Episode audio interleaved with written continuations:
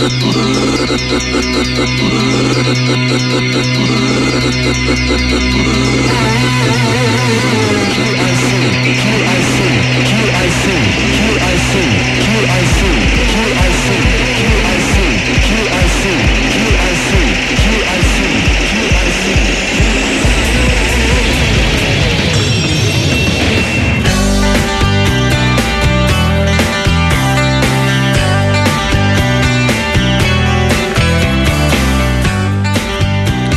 QIC という番組はウェブラジオ FMC から毎週日曜日の夜ということになっておりますがあんまりはっきりとしておりませんけれども、えー配信をしております。そして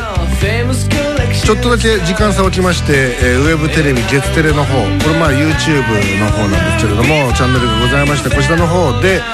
えーまあ、YouTube でもお聞きいただけると。一応動画版と言っておりますが動画というものがついてるわけではなくて今タイトルがただ表示されてるだけなんですけれどもまあ YouTube というプラットフォームを使ってお聞きいただくことも可能である。で他に何があるかというと結構たくさんありましてですね。例えば Amazon のポッドキャストであるとか iTunes のポッドキャストであるとか、まあ、そこら辺でも実は全部あの放送といいますか配信がされておるのです。で、えーまああのやろうと思えば AmazonMusic で聴くこともできますし、まあ、一番使われてるのは iTunes かもしれません。あの昔からそれでポッドキャストとしてお気になってる方がたくさんいらっしゃるということで実は多岐にわたるプラットフォームでこの QIC という番組そして、えー日刊深夜快速の A 編成。こちらの、まあ、いずれもラジオの番組ということでお送りしているわけですがこちらの方を、えーいろんな、まあ、そのプラットフォームでお楽しみいただけることになっております。でこの間先週の番組ですが YouTube さんでバンされまして、えーまあ何が原因かというと、まあ、お注射の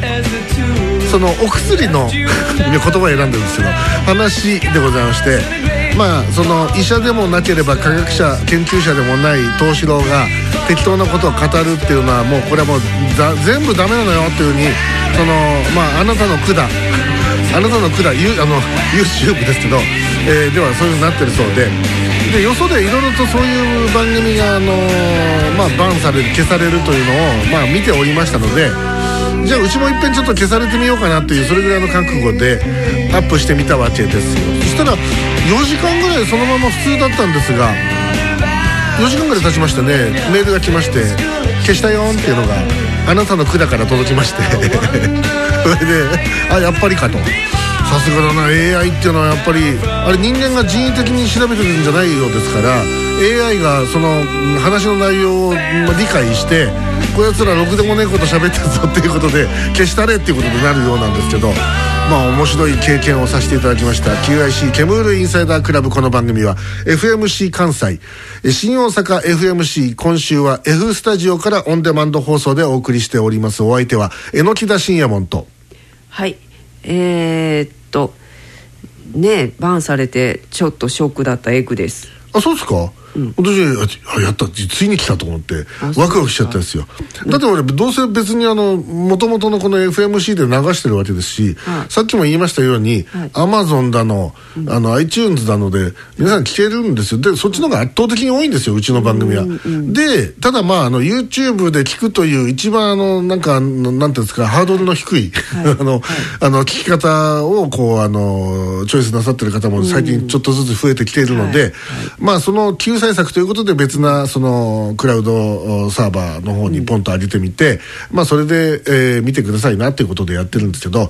今週もその手法を多分使うことになります。なぜならば今からお送りする番組は、はい。YouTube 的にはいろいろと引っかかるのです、ええーはい。著作権の問題があるからです、はい。えそんなことは気にせず今週はやっていく。なぜならば、はい。やはり著作権云々を語るより、人の生き死にということで追悼の方を優先したいというのが私の考え方でございまして、はい。これぐらい文句言うなということでやっていこうというふうに思っているわけです、ええーいろんなご意見あるでしょうけども一切受け付けません。ということで今日は水木一郎さん追悼特集で、えー、ほぼほぼ全編、まあ、C 枠はちょっとコーナー違いますがお送りしていこうということになっております。今日ぐらいいいじゃないかってね。そういうことです、はい。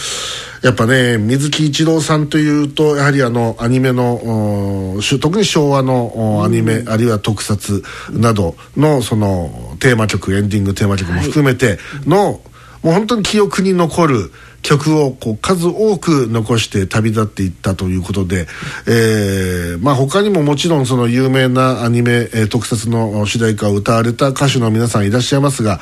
とりわけこの水木一郎さんというのは兄貴と慕われそしてやはりあのもう本当にね結構な年だったんですよ。結構な年ですけどもやはりあの最後の最後までシャウトし続けたという、この人をやはり私は追悼していきたいなと思っているわけです、で、えー今回あの呼びかけて、えー見たところ皆さんからあ本当にあのおおっさんおばさんホイホイということで、えー皆さんからあね。お便りをたくさんいただいております、えー全部読むととてもじゃないので本当にあのもうね400字目原稿用紙23枚にわたって書いてくださってるんですけど申し訳ありませんけど1行か2行しか読みません、えーまず最初は千葉県習志野市からいただきました59歳榎田信右衛門の直弟子ラジオネーム星空の津田沼ありがとうございます。え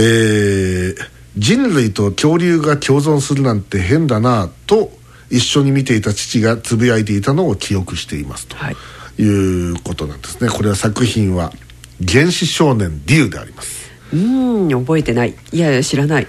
原始少年ということですね。これ原子がありましてその周りに電子中性子というのがありましてね。ね。それがぐるぐる回るってそういうその少年の物語というはい大変物理的な、えー話なんですね。知らないけど直感でわかります。竜がこう2つに割れたりしてこれはあの核分裂ということになったりするんですけど、えーそうではなくて原始時代のお物語でございまして、まあ、原始時代のおまあ、作品といえば、まあ、他にもねあの母ちゃんがおっぱいはだけてですねえそしてあのーえ石尾の担いで、えーそして近くにあの、えーゴリラのドテチンとかがいたりするんですけどそれとは関係ございません私そっちの方が記憶にある放送枠は一緒ですよあそうです一緒です、はい時間帯一緒ですけれど、えー今からご紹介しますのは1971年の10月30日から72年の3月25日まで毎週土曜日の夜7時、えー TBS 系列ですで放送されておりました「原始少年デュー」えー石ノ森章太郎さん、まあ、この頃はまだ石森章太郎さんというふうに言ってたんですけども、そね。はい。えーその主題歌。実はこのこの番組この主題歌が水木し、えー、しげるさんじゃないですよ、はい。さっきさっきのあの これ実は撮り直してるんですけど、あのちょっと機材のトラブルがありまして。あ、そういうことで機材のトラブルでちょっとあのあの FMC 九州でスタンバってたんですけど木上優子が繋がらなくなっちゃったもんですから今日はちょっとお休みです、えーで、えー水木しげるじゃなくて水木一郎がすいません。変な影響を与えてしまいましたね。えあのーの実はデビューシングルと言っていいと思います、はい。アニメの、まあ、歌手である水木一郎を生んだその作品と言っていいと思います。聞いていただきましょう「原始少年デュー」作詞は石森章太郎。作曲は大塩淳。大塩淳というのは実は渡辺武雄さんの変名です。なぜ名前を変えたかというと実は裏番組「天才バカモン」もやっていたからということがありますが聞いていただきたいと思います。水木一郎さんの曲です。デビュー曲と言っていいでしょう「原始少年龍が行く」竜が走る果てしなき原野を竜が叫ぶ太陽に向かって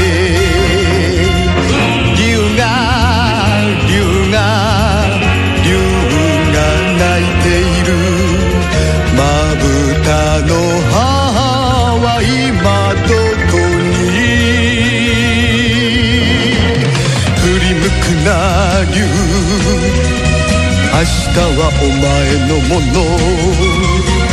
原始少年竜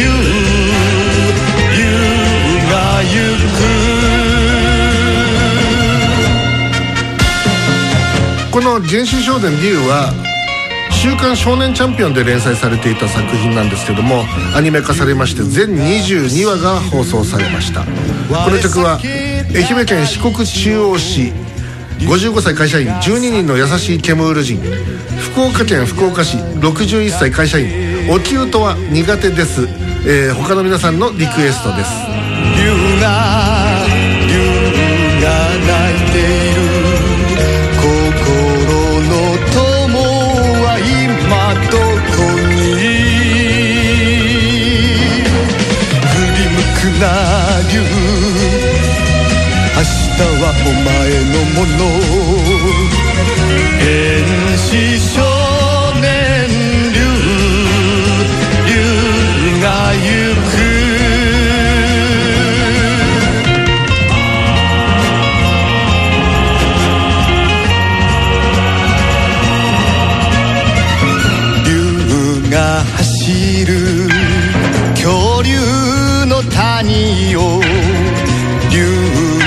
叫ぶ嵐に向かって。竜が竜が竜が泣いている。愛しい人は今どこに？振り向くな竜明日はお前のもの。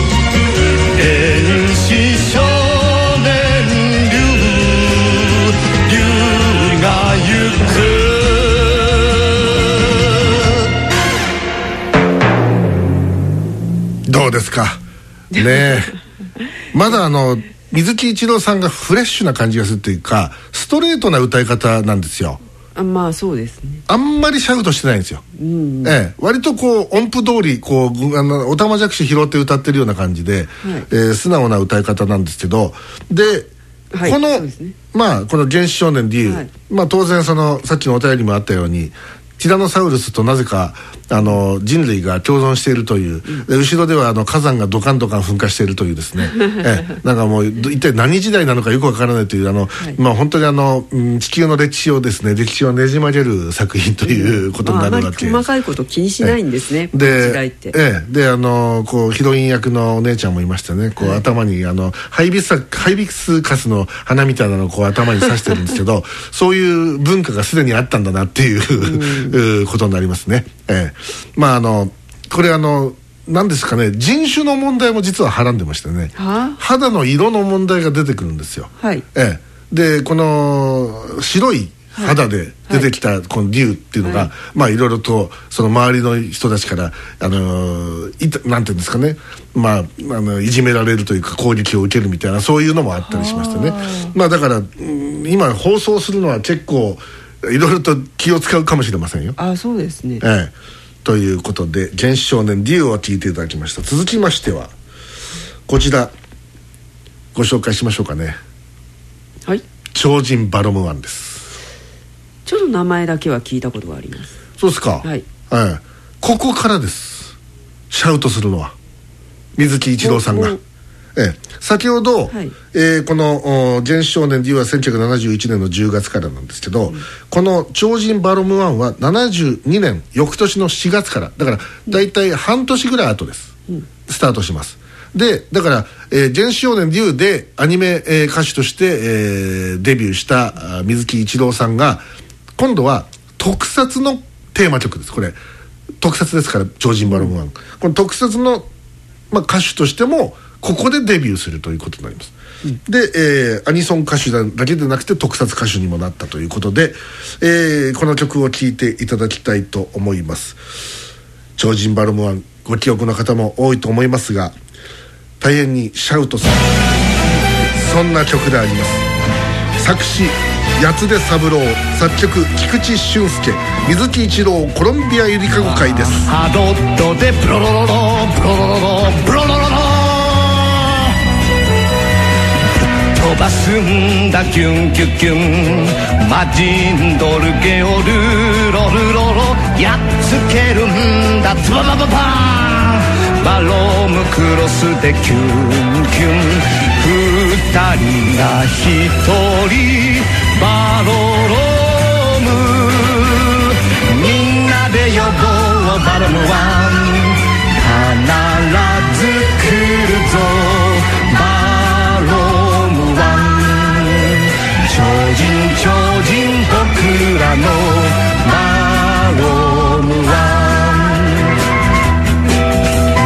レッドボップはブロロロロブロロロロブロロロロ。友情の武器だキュンキュキュン。地底の悪魔をルロルロロやっつけるんだ。ゾロロロバーバロームフライでキュンキュン。バロームスイングでバロロームみんなで呼ぼうバロムワン。必ず来るぞバロムワン超人超人僕らのバロムワン。この曲「僕らのバロムワン」には愛媛県松山市44歳。ラジオネームカオティック。からお便りいただいてます。社会人になって初めての会社の宴会カラオケ大会でこの曲を社長が絶叫しつつ歌っていました。以来耳に残って困っていますということでいただきました。他にも宮城県仙台市48歳広告関係ラジオネーム本浦千代吉からもリクエストいただいてます。水木一郎コロンビアゆりかご会で僕らのバロムワン。バロロム。で呼ぼうパロムは必ず来るぞ。パロムは超人超人僕らの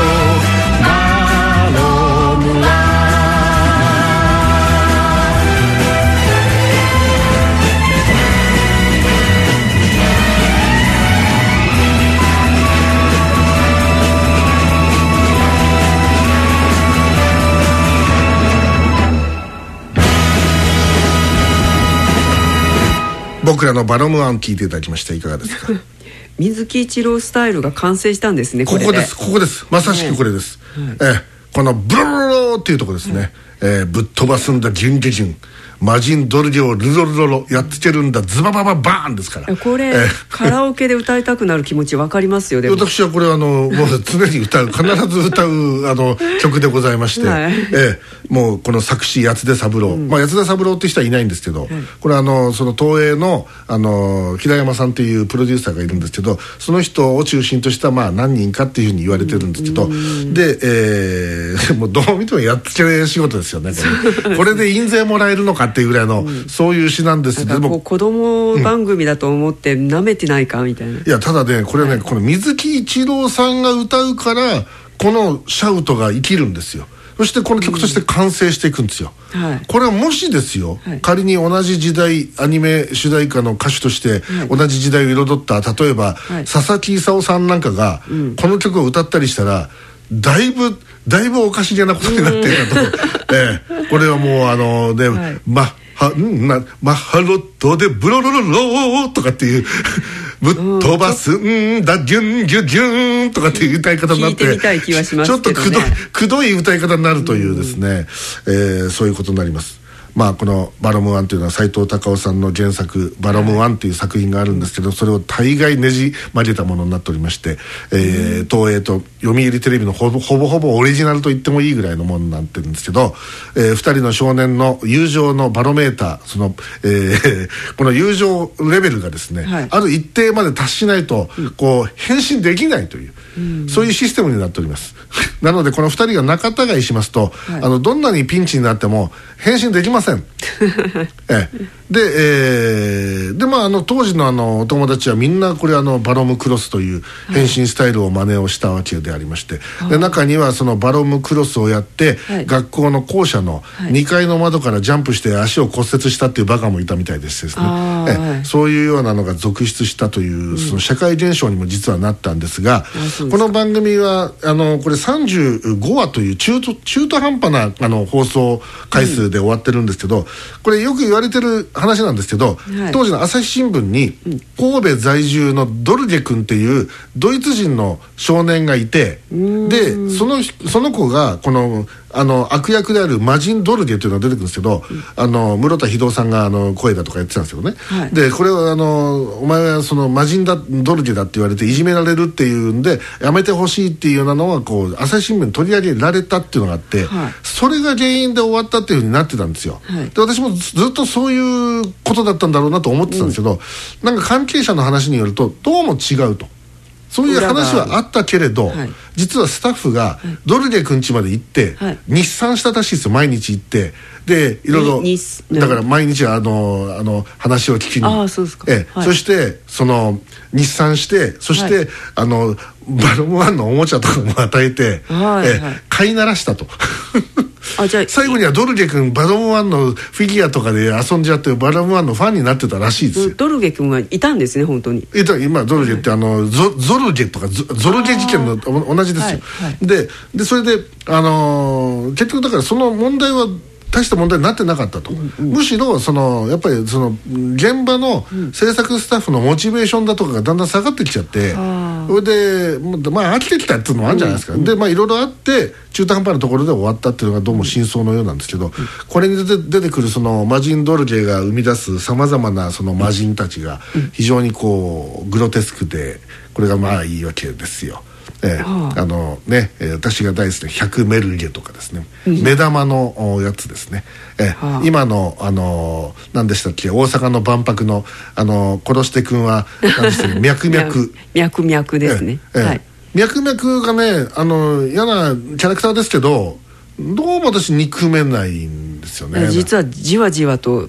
あの人気が上がってきて。る、じあれじわるキャラクターだと思うんですよ僕は。あ確かに。ええ。確かに、はい。で今あの大阪ではあのあちこちでマンホールがあの脈々のマンホールに変わってましてね、めまだ見たことないですよあそうですか、私。はい。カラフルなやつがこうあのはあいろんな繁華街のマンホールになってますよ。あら。でこの間大阪市役所にあの、はい。行った時にあの八幡愛ちゃんがですね、それを見つけて「はい。あの私実は好きなんです」っつって。記念写真撮って。それで高橋一郎君も「もう俺実は俺もなんですわ」とか言いながら写真撮って。えー、高橋さんも、ええええみんな脈々の側に転び始めてるってこれがまあドルゲ現象ということなのかもしれません。何気に万博やりたかったりして。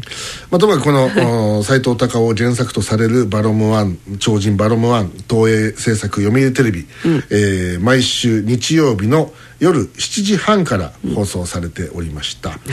ということで裏番組はですからあれですねムーミンだとか、はい。山ネズミロッキーチャックであるとかそこら辺の時代かもしれませんね、はいはいはいえーあるいはもうそろそろ、えーハイジがまだハイジはもうちょっとハイジもちょっと後ですね。ですね、はい。そこら辺ですよ、ん。ええーまあだからそちらの方が視聴率的に検討してたのかもしれませんね、と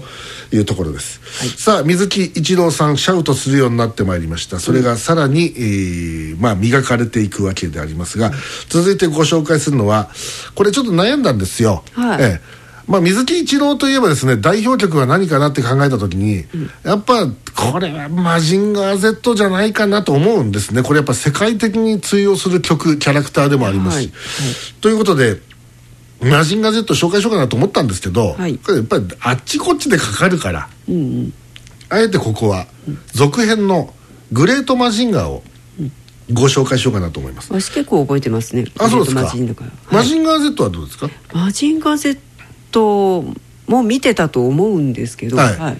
えーアシュラ男爵とか、うん。えーブロッケン伯爵とか、えー変なのが出てくるわけですけどね、うん。えいや歌はねええあのグレートマジンガーの方が記憶にありーあそうですか。ああマジンガー Z のあのね空にそびえる黒金のあ聞いたら思い出す。はいはいはい覚えてます覚えてます。ロボットマジンガー Z、はい。というこれがその続編のこのグレートマジンガー1974年の9月8日から、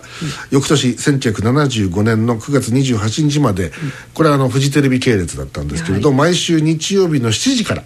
えー放送をしていたということでグレートマジンガーは全56話放送されております、えーということでこのグレートマジンガーは前作「マジンガー Z」の最終回で登場します、そして、えーマジンガー Z を操縦しているパイロット兜甲児は海外に行くわけですよね、そしてこのおグレートマジンガーへとこう代替わりしていったというところでその主題歌を聴いていただきたいと思います。ダンダンダダンダダンダンダダンダスクランブル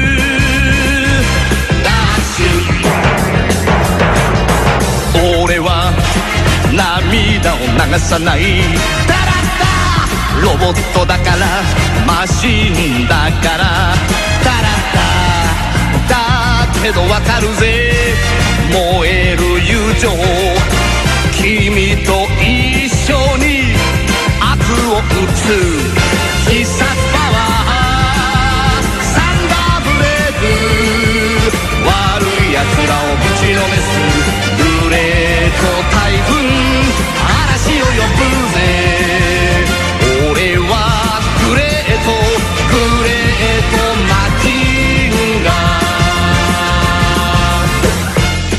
愛知県名古屋市57歳会社員ラジオネーム慶太郎常に新製品の登場によって既存の商品が淘汰されていくそんな悲哀を感じる本作が水木一郎サウンドの「ハクビ」ではないでしょうかとしていただきました。水木一郎とコロンビアゆりかご会でグレートマジンガー主題歌「俺はグレートマジンガー」スクランブル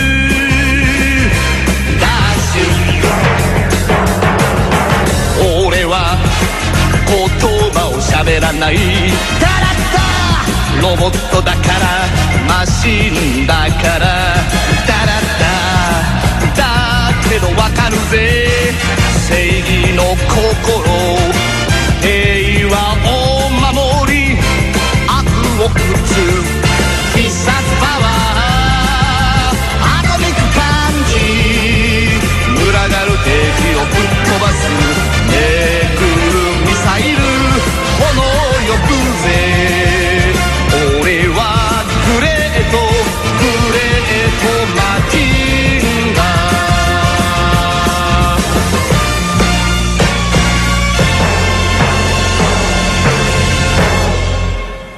どうですか？ねええーこの、なんていうんですか？疾走感といいますかね。ものすごい駆け抜けるような、えーサウンド「俺はグレートマジンガー」はい。作詞は小池和夫作,、えー作曲と編曲は渡辺宙明ですけどもね、えーまああのこのあのマジンガー Z とグレートマジンガーがあってですね。でそして、えー UFO ロボグレンダイザーにつながっていくということであのーまあいわゆるロボットアニメというやつのそのまあ第一世代と言っていいかもしれませんけど、まあそれあのずっと遡りはそれはもう鉄腕アトムまで行っちゃうんですけど、あのー鉄人28号。鉄人28号もそうですね、はい。でまああのーまあ、そこら辺まで行きますが、まああの昭和のまあ昭和って言ってかな。高度経済成長期の後ということでその、えーちょうどあのオイルショックとかがあってその後ぐらいの、えー、ガーッと来る時代のその中で揉まれていった作品がこの「マジンガー Z」そしてグレン、えーグレートマジンガー」UFO ロボグレンダイザー。で片やゲッターロボというのも出てきましてね、えーまあ長い号ダイナミックプロの、はいもう一番その油の乗っていた時期というふうに言えるかもしれません。ということで、えーここまで、え3曲ご紹介してまいりました。えー一旦 CM を挟みましてまだまだ楽曲続けてまいりたいと思います一旦 CM です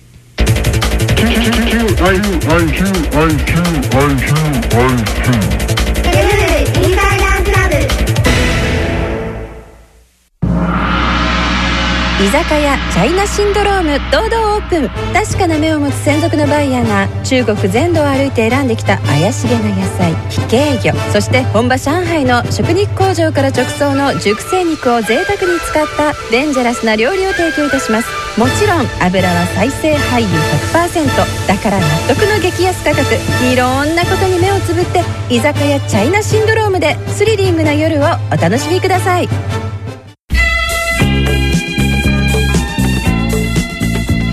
味な店探訪。え今回の味な店は熊本市新市街焼肉の店ピョンヤンをご紹介いたします。店長のキムさんです。隅田こんにちは。今日はよろしくお願いいたします。こちらのお店ではより良い品をより安くをモットーにされているそうですね。あーあーす隅田えお客様にも大変好評だそうですが。うんす隅田やはりこうお客様の美味しそうな笑顔を見ると嬉しくなるもんなんでしょうね。す隅田隅田えゆくゆくは全国チェーンを狙ってるそうですが。隅田大きな目標に向かってこれからも頑張ってください。隅田え今回の味な店新市街の焼肉の店ピョンヤンをご紹介いたしました。隅田